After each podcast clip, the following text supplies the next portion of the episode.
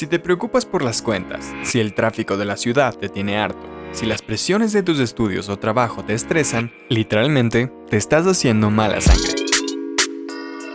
Bienvenidos una vez más al podcast de WIST. En este episodio contamos las verdades científicas detrás del viejo dicho no te hagas mala sangre. Aprendamos juntos el por qué no nos conviene estresarnos.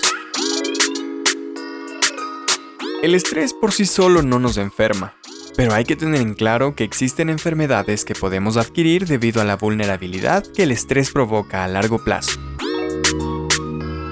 En el juego del estrés, el primer jugador en entrar a la cancha es el SNA, o Sistema Nervioso Autónomo, y es el que controla los órganos internos. En un episodio de estrés, este juega a su 50%. La mitad del SNA se enciende y la otra mitad se apaga. Esta mitad que se activa se denomina sistema nervioso simpático. Las terminaciones nerviosas del simpático segregan la hormona noradrenalina, las cuales les dicen a los distintos órganos qué hacer en este momento crítico. Pupilas, dilátense. Digestión y saliva, apáguense. Corazón, acelérate. Y etcétera. Además, hay una terminación particular del simpático en las glándulas suprarrenales. Estas las hacen producir la hormona adrenalina, las mismas que aparecen en los deportes extremos. Durante un episodio de estrés, el sistema simpático está en el juego, mientras que el parasimpático está en la banca, pues ejercen cambios opuestos sobre los órganos objetivos. En este juego del estrés, se pone en funcionamiento una segunda vía, una puramente hormonal, gracias a la entrada de un nuevo jugador, la hipófisis. Cuando el cerebro ha detectado un factor amenazante, no es solamente el sistema simpático el que entra a la cancha.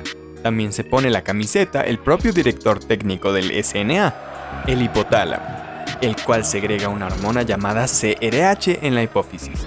Y solo es cuestión de segundos para que la hipófisis libere otra hormona directamente al torrente sanguíneo, el ACTH. Esta hormona hace que se generen glucocorticoides a raudales.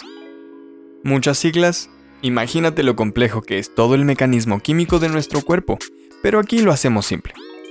Volvamos nuevamente a la cancha ahora que ya tenemos a todo el equipo del estrés completo, donde sus jugadores de estrellas son la adrenalina, noradrenalina y los glucocorticoides.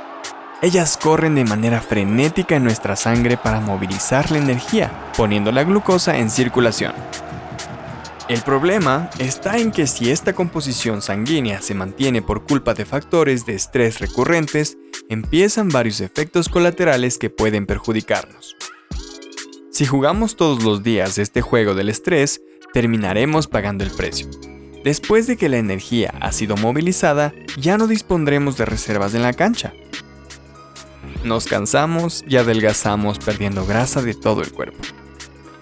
Los glucocorticoides segregados muy frecuentemente perjudican la comunicación de los glóbulos blancos. Así nuestras defensas empiezan a salir del juego y se aumenta la probabilidad de contagiarse de enfermedades infecciosas. El estrés acumulado llega a agravar enfermedades autoinmunes como la esclerosis múltiple, la inflamación intestinal, el asma y la artritis reumatoide se expulsan del juego a otros sistemas hormonales como las hormonas reproductoras, el estrógeno, la progesterona y la testosterona. No solo el apetito sexual baja particularmente en las mujeres, sino que los ciclos menstruales se vuelven irregulares, y en ambos sexos incluso llega a inhibir la hormona del crecimiento, lo que perjudica mucho a los pequeños del hogar. Y en los adultos se posterga la reparación de los tejidos de forma permanente. Como si fuera poco, en este juego nos sacan una tarjeta roja y la presión sanguínea crónica termina en hipertensión, con la consecuente posibilidad de enfermedades cardiovasculares.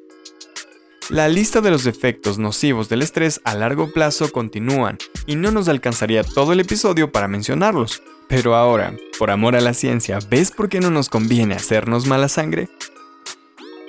Si te gustó este episodio, compártelo con tus amigos. Síguenos en nuestras redes sociales y visita www.wistc.com.